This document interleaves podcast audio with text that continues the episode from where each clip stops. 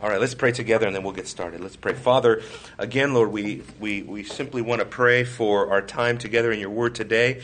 We thank you for the subject, Lord, of protology and biblical theology. And we ask that you would inform our minds and our hearts, Lord, according to your word.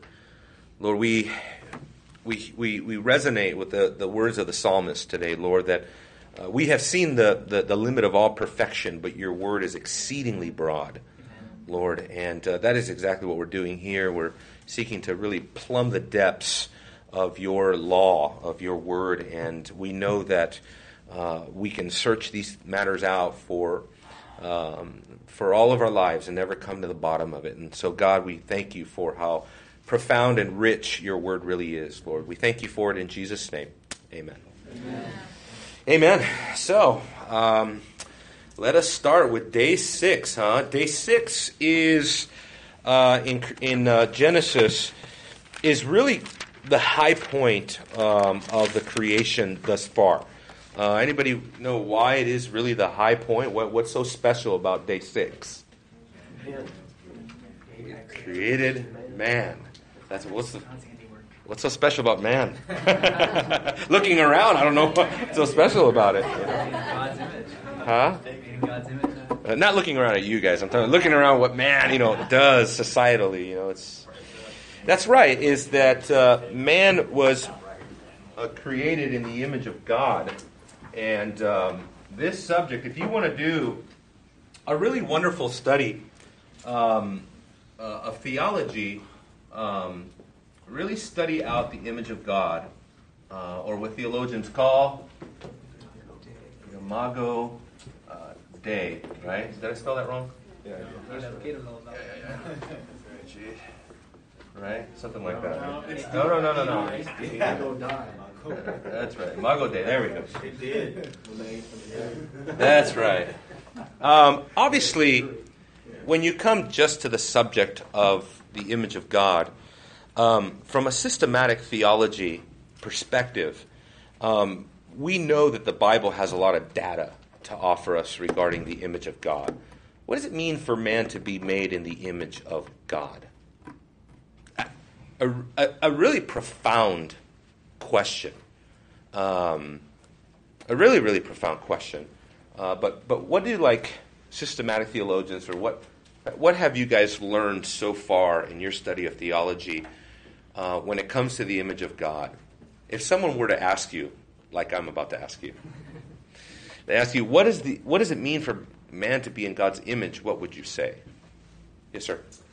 I would say that there are certain characteristics and certain attributes okay. that we have right. the capability of emulating. Okay. What kind of attributes are those called? Incommunicable. Communicable. Communicable. That's right. It's the communicable attributes that we share with God. It's the incommunicable attributes that we do not share with God. Um, so that's right. That's that's exactly right. That that is definitely dealing with um, something that describes what the image of God is all about, the attributes. So that's kind of general or broad. Anything specific, Robert, that comes to mind? Um, no, I don't know where you? Well, the attribute is attributes. That's a broad. What attributes? Okay. Right. Um, we can speak. So communicate, right? We can communicate. How about? Uh, sure. All right. We can communicate, right? Like God. We can speak. We can communicate. That kind of leads us to another point, if you think about it. Yes, sir. Yeah, reason. Reason. That's right we can reason. We're rational creature, creatures, right? Like God. Um, he, create, he created us to be sovereign over the world as He is sovereign. So, to exercise sovereignty. Mm-hmm. Interesting, right? Because we're all Calvinists here, I think. right? And and and and you know, to say that man is sovereign, it's like, eh, eh, right? so, so what do you mean by sovereign? Does that mean man's in control of all things? No, the cultural mandate that God gave us in the beginning okay. to rule the earth. That's right. So, sovereignty more in the realm of dominion. Dominion, that's right. Right? It exercises his dominion or his rule over creation. And in that sense, right, is also in keeping with the word sovereignty. Sovereignty does not just mean predestination or something like that. Sovereignty also speaks of uh, God's rule, right? Anything else about the communicable attributes of God that come from or that are embedded in the image of God? What else? To love. To love. That's right. Right? The ethical, right, which is the the non-perverted version. Uh, that's wrong. that, that, well, that's right. That's right. That's right. The was originally in. Right. There's the ethical dimension, right, of man as well, which is the capacity to love, right, to be kind, to be gracious. But all those things kind of expression of love. So that's a good. That's a good fun, foundational ethic. To judge. Well, that also comes along with reason right? The ability to judge, to be rational, to make rational judgments, all of those kinds of things. Okay, and so a lot of this, uh, theologians, what they what they've kind of done is that what they've looked at is that there is structure, uh, right?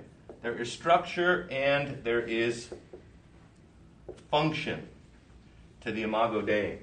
And so theologians struggle with what is really emphasized in the Bible? Is it the structure of man that is being talked about with the Imago Dei, or is it the function of man? By structure, what they're talking about is really something that has to do with the uh, ontology of man, right? With respect to his being, who he is, what he is. All right? Is love something that man is, or is love something that man does? Is man love? No. No. So it helps to put it that way, right? Does man perform love? So that would that would fall under the functional aspect of the Imago Dei. You see what I'm saying? Is is man, um, yeah, is man sovereign? Is man reason itself? So that's why they, they banter back and forth. Um, uh, you know, and how about this? like God, man is spiritual. Is spiritual what man is? Yes.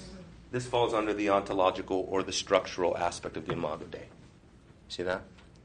And so Anthony Hoekema, great theologian, uh, I think says it best. He has a book entitled Created in God's Image, and it's all about biblical anthropology, which is biblical anthropology is what? the study of man from a biblical perspective, right? So Anthony Hoekema says both. You know, theologians, I know they like to fight, but really, it's like, why are we pitting friends against, you know, each other, right? These are not at odds with each other. They actually are kind of the two sides of one coin, right? Man is, and the Imago Dei is pertaining to what he is ontologically and what he does functionally. Uh, that is absolutely true about the image of God. Um, now, with regards uh, to biblical theology, I, I, think that what I'm going to focus on more than anything is going to be the functional aspects of the Imago Dei. I'm going to I'm to I'm to talk about man really um, as the image of God because I think that what happens is that you see that that that what the image of God is, is largely defined, at least in the Genesis text, based on what he does. Right? And we've already alluded to it. The fact that he has sovereignty, dominion, and this is embedded in what's known as the Adamic Commission. Right? The commission that God gives to Adam to, to, to, to, to take sovereignty, to take dominion, to rule, right? To, to, to, to guard, to keep, right? And then in the garden, he's, he's, he's to, to guard the garden, to keep the garden, to tend the garden, uh, which is really fascinating. We'll get that, you know, eventually when we get to the actual Garden of Eden, we'll talk about this. But the language that's used there in Genesis is actually consistent with what's used with the priests and how they were to guard the tabernacle. Uh, that, that language is, is there. And so, um, what they're saying is that when a Jew picked up the book of Genesis and initially began to read through the pages of protology, what he found is that Adam was and did have priestly duties really interesting. And that shouldn't be uh, uh, surprising to us because as early as Genesis chapter 4, already you have the descendants of Adam uh, uh give, uh, offering up a sacrifice and, and apparently knowing what the concept of an altar worship is and all of that. Well, that's, that's, that's all pertaining to the priesthood, right? So it's just really amazing. So, what is going on in day six? I've broken it up into four different components or four aspects of this, okay? Number one, the creation of subhuman life, uh, verses 24, 25, which really pertains to what is not the image of God, right? Uh, what is not the image of God. And then, number two, the creation of human life as the image of God, verse 26. And then we also have the Adamic Commission, which is uh, uh, verses 27 through 28. And then, last of all, and I'm not going to get to all of these, but last of all, verses 29 to 31, the Edenic conditions of the pre fall world. Uh, in other words, what, what we get a glimpse at here in, at the end of, of, of day six is that the world is flourishing in the conditions that God made, right? And, and, and how do you know that God wants us and wants to remind us of these sort of uh, peaceful, uh, paradisical sort of state of affairs? Why, why, why, why does God want us? How do you know God wants us to bear in mind that everything is functioning in this way? Right? In, in a state of flourishing, in a state of goodness, in a state of blessing. Right? How do you know that? Because it's very good. That's right. That's right. The very good language is a pronouncement of divine blessing upon the creation of God. Right? So, uh, just fascinating. You see what's going on here, though. Number one, let's uh, let's take number one and and and just talk about. Uh, let me get rid of all this. Any questions or comments or statements so far? Anything to do with the Imago Dei? We're going to try to develop this more and more as we go along, but um, just for right now, we're going to be looking at Genesis chapter 1, verse 20. What did I say? 24, 25. 24, 25. And the creation of sub human life. Right? That's first, right? At the very outset. Then God said, Let earth bring forth living creatures after their kind, cattle, creeping things, beasts of the earth after their kind. And it was so. God made the beasts of the earth after their kind, and the cattle after their kind, and everything that creeps on the earth after its kind. And God saw that it was good. So, so what happens is that we're going from uh, the original conditions of chaos, right? And, in, in, at the beginning of Genesis, where the, the earth is what? Tohu bavohu. It is formless and it is void, right? That becomes, and I've pointed this out already, but I'll point it out over and over and over again. Uh, the condition of formless and void, listen now, becomes a redemptive historical theme in the Bible. Does everybody know what I mean by that? You know what I mean by that? Huh? Lynn, what do you think? I, What's that? Run that the, the, the, the, the idea of formless and void that becomes a redemptive historical theme in the Bible. You know what I mean by that? Relating to our depravity and sin and sure. lost in darkness. Sure, sure. I mean, you personalized it, you know, on a personal level, and of course, it always goes down to a personal level. But yes, ultimately, this concept of formless and void is going to be developed, and this is what I mean by redemptive historically. It means it takes a theme out of the Bible this is what the Bible does, what the authors of the Bible do. They take this concept of tohu bavohu, formless and void, and they take that and then they, if you would, what I like to say is that they blow an eschatological wind upon it. They use it for eschatological purposes. So, not surprising to find that in the prophets, they use the language of formless and void to relate to the conditions of Israel under, let's say, Babylonian captivity. Amazing. right? And, and, and, they're doing that to show that, that, that what has happened in a condition of sin is that, in fact, the people of God have now gone into a state of decreation. Things are reversing. You see the same thing, for example, in the Exodus, right? In the captivity of God's people in Egypt. Guess what you have in the, in the plagues of Egypt? You have a decreation. And it's, and matter of fact, if you look at the plagues, I don't have it here. I'm just this is just off the top of my head that I'm remembering this, but it's a good example, and that is that if you look at the Exodus uh, account of the plagues, it goes down the line, the same order that you find in Genesis. uh, so what happens is that in Genesis, God attacks uh, the skies, He attacks the water, He attacks the earth, and it's all in the same structure as the Genesis account. Now, I'm giving you a very rough. I'm giving you a very rough overview there of, of what theologians have developed extensively to show that what's going on in Exodus is a decreation. Think of it as just as a great unwinding, you know?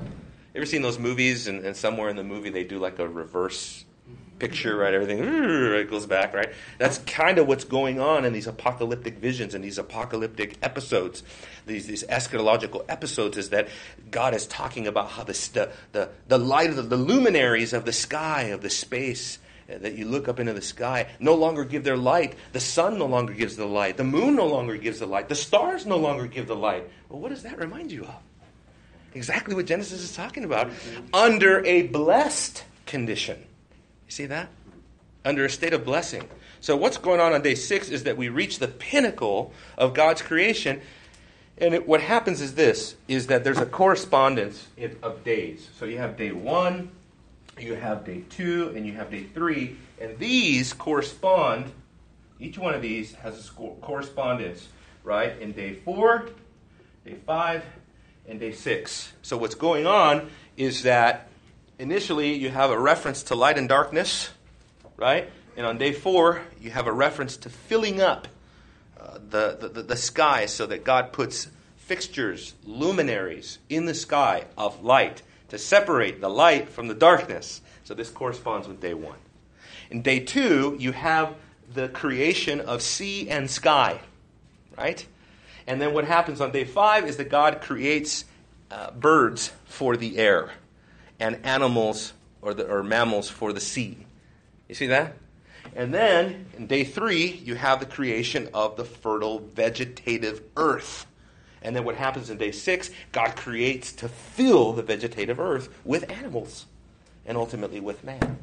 Okay, so what's going on is that the earth is going progressively towards a state of greater and greater fullness, greater and greater flourishing, greater and greater blessing, until we arrive at the pinnacle of day six, right?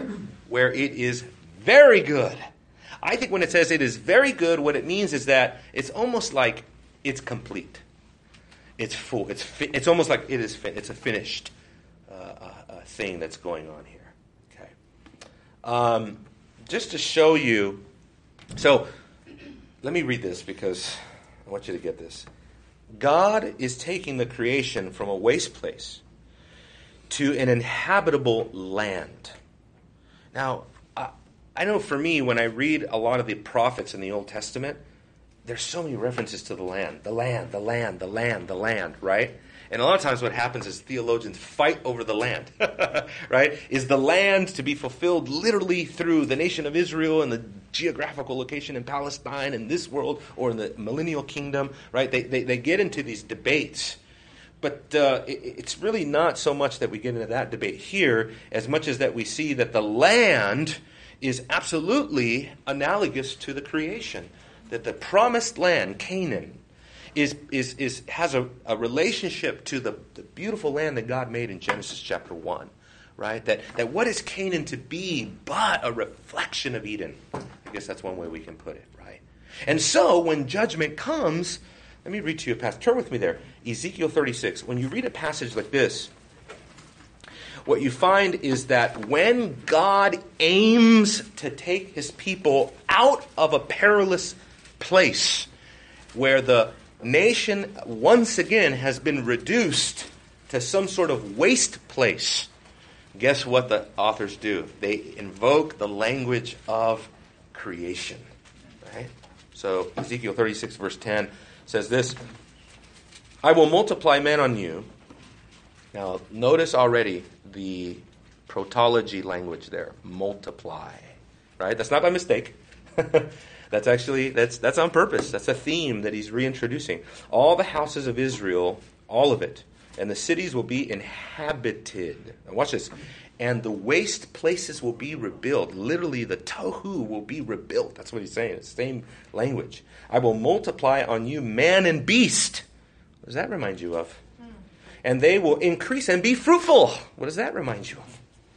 And I will cause you to be inhabited as you were formerly, and will treat you better than at the first. Thus you will know that I am the Lord. He is the Lord Yahweh. He's the creator of all things, and He is their Redeemer. Yes, I will cause men, my people Israel, to walk on you and possess you, so that you will become their inheritance and never again bereave them of children. So this is just one passage. There's many others. Isaiah 13, another critical text that is kind of a parallel to this. The same exact thing. That the authors go back to the days of creation where God filled the earth with man and beast as a sign of blessing. And that is how the prophets use day six of creation, at least partly use it theologically, right? So we, we read the day of creation, we're reading day six, and we're like, okay, we're, you know, we're reading with a scientific mind. Again, we, we come back to apologetics trying to refute evolution, and so we read day six in that way to try to say, oh, this is, it had to be the conditions, there was a dome over the earth, the atmospheric pressure was higher, and blah, blah, blah. That's how dinosaurs lived. You know, so, and that's right, there's a capacity for that. But isn't it amazing when we ask the question, yeah, but how did the authors of the Bible use this? How did the authors of the Bible use day six of creation? They're not using it to refute evolution. They're using it in a redemptive historical fashion to communicate an eschatological vision of restoration. But every vision of restoration is ultimately and finally completed when and where? New heavens and the new earth. So these are all. This is this is why redemptive historical hermeneutics is so important because what, when we get to Revelation 21, understand that on the way to Revelation 21, we have been developing these themes all along the, the progress of Revelation, all the way to this point, right? And then finally we see, oh, we see the final fulfillment of it all. Exactly. You can do the same thing with the image of God right? You see the image of God, you see what happens to the image of God, you see the, the, the, the, destruction of the image of God, it's marred, it's distorted, right? And then you see the promise of the image of God being restored, and then you see Jesus, who is the image of God, right? And then guess what? Then he gives birth to image bearers who are being renewed back into the perfect image of God, right? What's that? Second Adam. The second, the last Adam. The last Adam. That's right. 1 Corinthians 15:45, the last Adam. Right? Um, so much stuff going on here. So, any questions about any of that? I think it's fascinating. I don't know about you. Um, maybe I'm my biggest fan. I don't know. I think it's, it's great to see the connection between Genesis and Revelation that you touched on previously. Uh-huh. The total connection between the two books. Uh huh. Obviously, protology and theology. Mm-hmm. That's it's really encouraging. Good for you. I don't know if you're going to read um, Ezekiel 36, 33, but uh, Read it. It has a lot to do with what we're, with what we're talking Yeah, about. Yeah, read it. And it says, Thus says uh, 33 through 35, Ezekiel 36, Thus says the Lord God, on the day that I cleanse you from all your iniquities, I will cause the cities to be inhabited, and the waste places will be rebuilt. So, still going on the same theme uh, from the creation, the desolate land will be cultivated instead of being a desolation in the sight of everyone who passed by. They will say, This desolate land has become like the Garden of Eden, and the waste and the waste, desolate and ruined cities are fortified and inhabited. Absolutely. Absolutely right. Yeah, that's a and, and what you find is that exact pattern repeated over and over. It's repeated in Jeremiah chapter four, same thing. Isaiah chapter thirteen, same thing. Over and over again. This theme is is, is used over again uh, for this very purpose. And and I love it because as a Christian, you know, you can come to these Isaiah uh, passages, you can come to these Ezekiel passages, you can come to these Jeremiah passages, and you really sit there and go like, what in the world does this have to do with me? Right? Well, if you understand redemptive historical hermeneutics, then you understand that all of those promises that are embedded there are ultimately fulfilled in Jesus Christ, your Savior. Amen. Which, in other words, because you're in union with Him, it has everything to do with you. right? So, this is just encouraging how it's like, wow, this is talking about Christ and His people. This is talking about me as a Christian. You see, this is what we're talking about, what we talked about very early on in our study of biblical theology, that all Scripture is Christian Scripture. Right? Um, okay.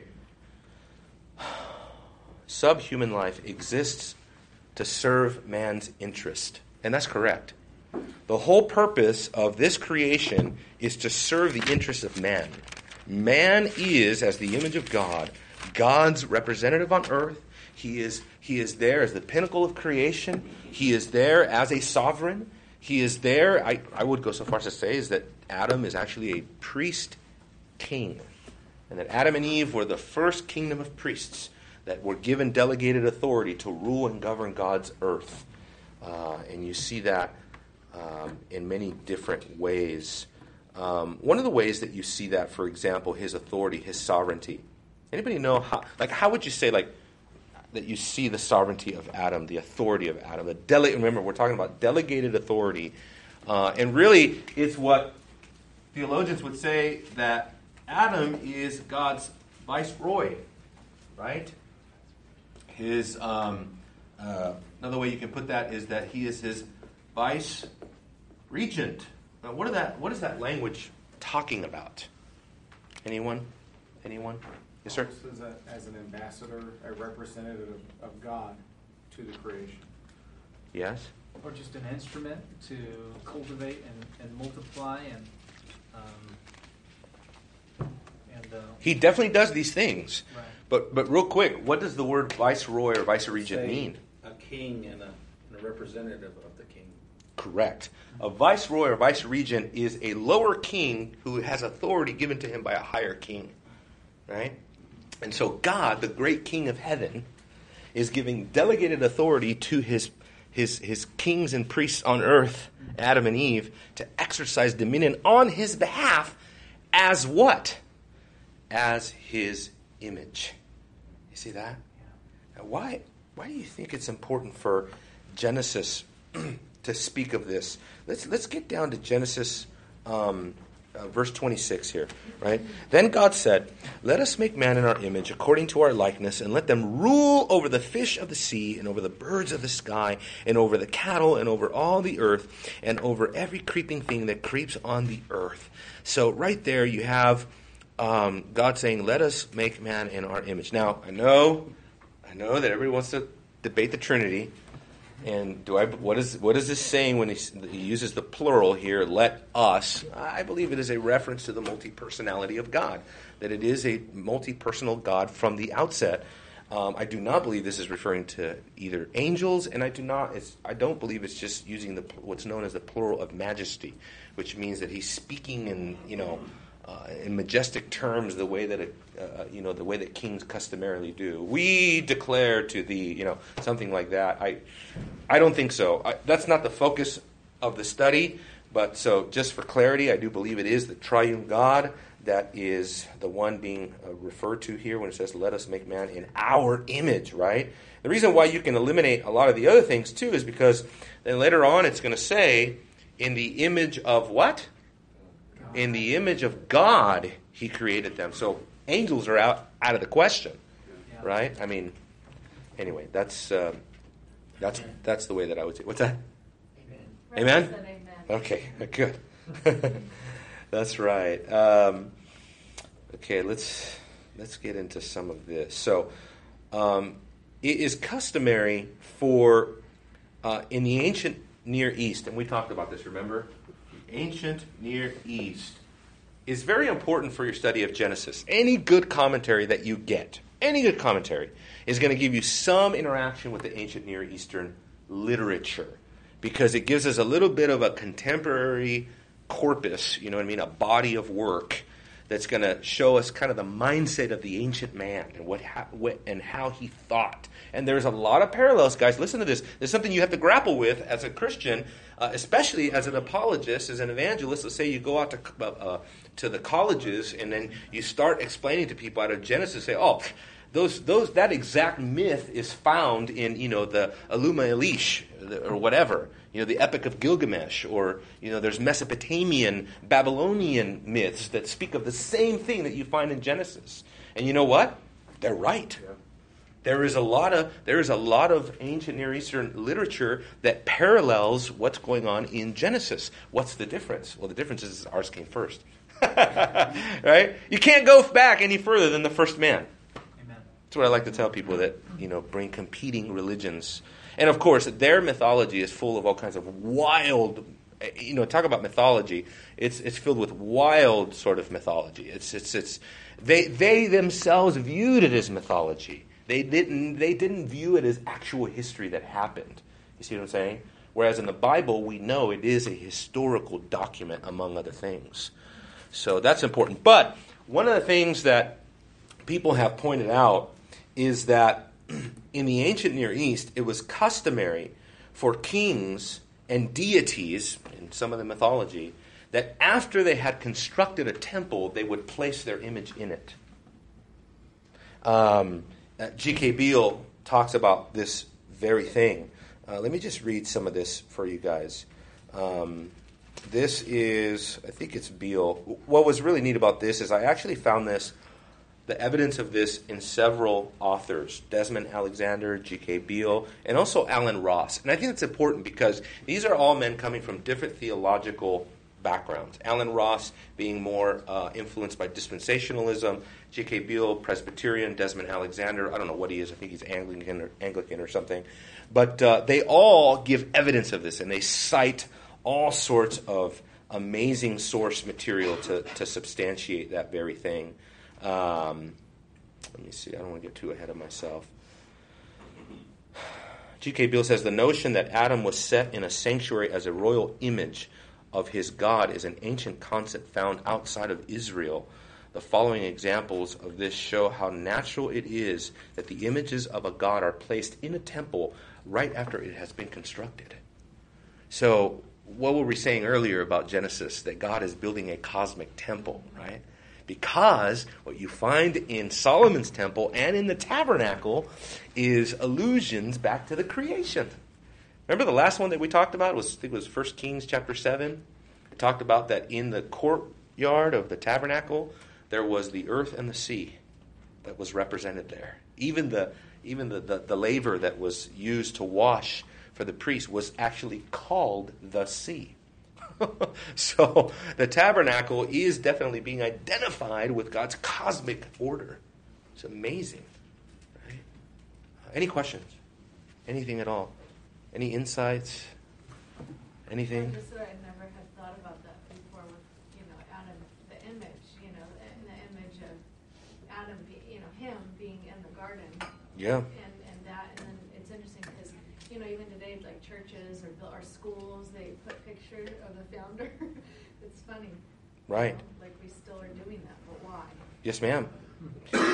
Yeah, and and and so what is God saying when he puts his image in his creation? What is he trying to communicate by doing that? That it's very good. That's right. It is very good. Anything else? That he's not the idea of the deist. That he's separate. That he's heavily involved in his creation. Oh, that's a good. That's a good. That's a good point. Um, I wrote down something similar to that because I said that God, uh, you know, on day six, unlike all the other days so far, on day six, God actually put something of Himself in the creation. You know what I mean? And, and what is He putting of Himself in the creation? You say, well, He's putting His image, right? What's that?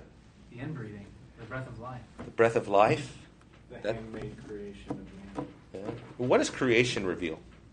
The creator. His glory. His glory. That's right. The reason I want to touch on this issue of glory is because the image of God language in the Bible is always connected to the concept of glory. Turn with me to 2 Corinthians chapter 4. 2 Corinthians chapter 4, just to kind of flesh out some of the theology of the image of God as we see it spanning through the testaments and what happens. Okay? You know this you know this passage. It's kind of a common one. 2 Corinthians chapter 4 beginning in verse 4. Right? What a triumphant passage. It says, In whose case the God of this world has blinded the minds of the unbelieving so that they might not see the light of the gospel. Watch this. Of the glory of Christ. Right? Who is the image of God. And, uh, uh, some people kind of make a distinction between, well, Adam and Eve were created in the image of God. Jesus Christ is the image of God, right? The exact image of God. I think there's something to be said to that. He is the true image of God in the truest, fullest sense. And notice how close this, this, the association between the glory of God and the image of God, the glory of Christ and the image of Christ. So, what is God putting in the garden? What is God putting? Well, remember, we're we're in uh, chapter 1 of Genesis, right? Chapter 2 of Genesis is commonly known as a closer look, right, of day 6, the creation of man. And he expands and enlarges, enlarges upon what happened at the, at the point that God created man. Because Genesis chapter 1 doesn't give us all the details. It just kind of gives us an overview. And then chapter 2 is going to give us an in depth look at what happened when God created man. So, what is it that God is doing when He puts man in the garden? When He puts His image in the garden, He is putting His glory in His temple.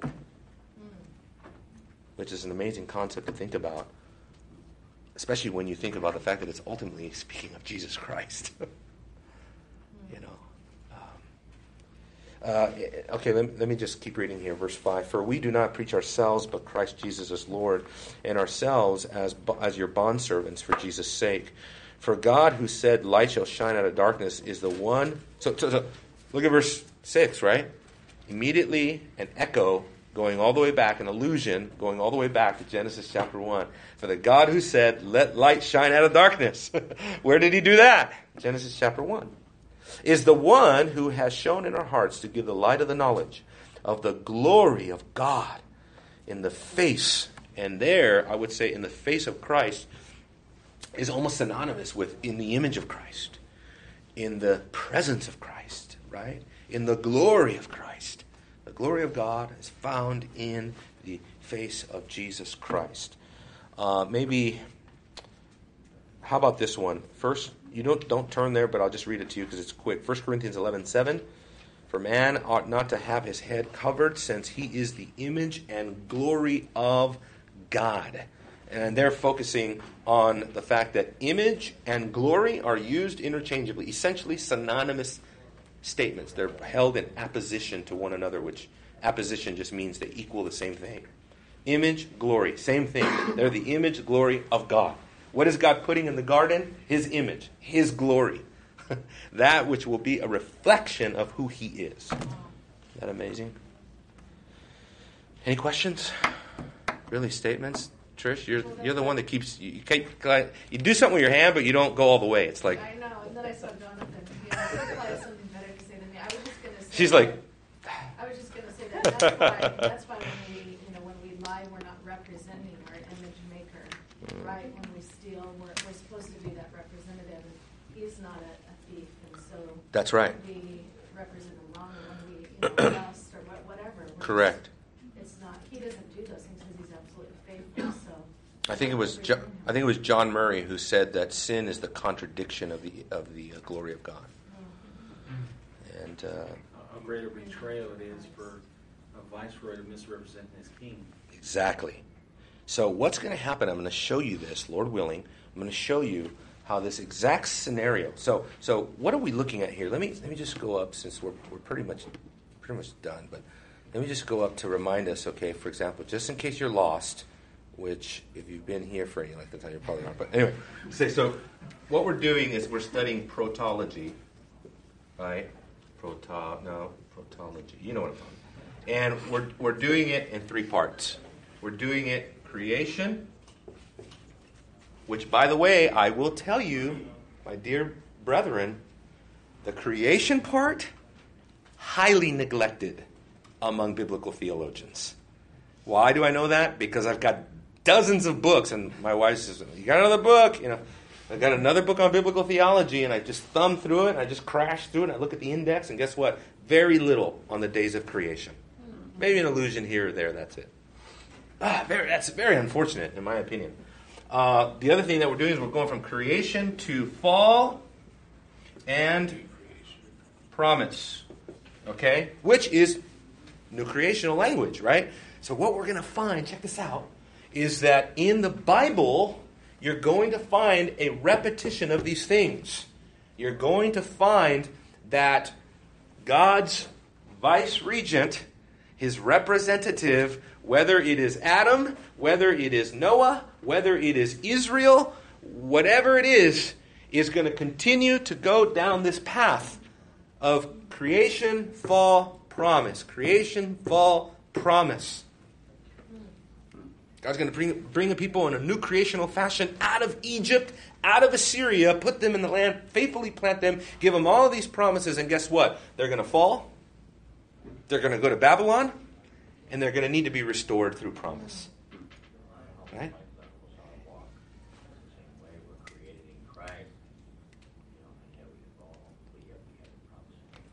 That's right. But where does the vicious cycle end? When is the vicious cycle going to end of God's representative falling, being created, falling, right? Christ. Christ, who is the last Adam, the final representative, the vice regent, the viceroy of God, right? He is going to put an end to the vicious cycle of, of, of the representatives of God who continue to fail him by fulfilling God's covenant promises and ushering in truly a state of righteousness, new heavens, new earth, wherein dwells 2 Peter chapter 3, 11, righteousness. I think it's verse 13. Anyway, that's right. You see, that's right. you know. Okay, guys. Well, uh, let me just pray for us. We'll go to worship, okay? Thank you, Father, for your grace. Thank you for your mercy today. I pray, Lord, that you would just continue to encourage us as we continue to just briefly look at these things in protology, that we'd encourage our hearts to just to see how vast and beautiful your word is. Encourage us, Lord, as we look upon your, the Savior and his work. In Jesus' name, amen.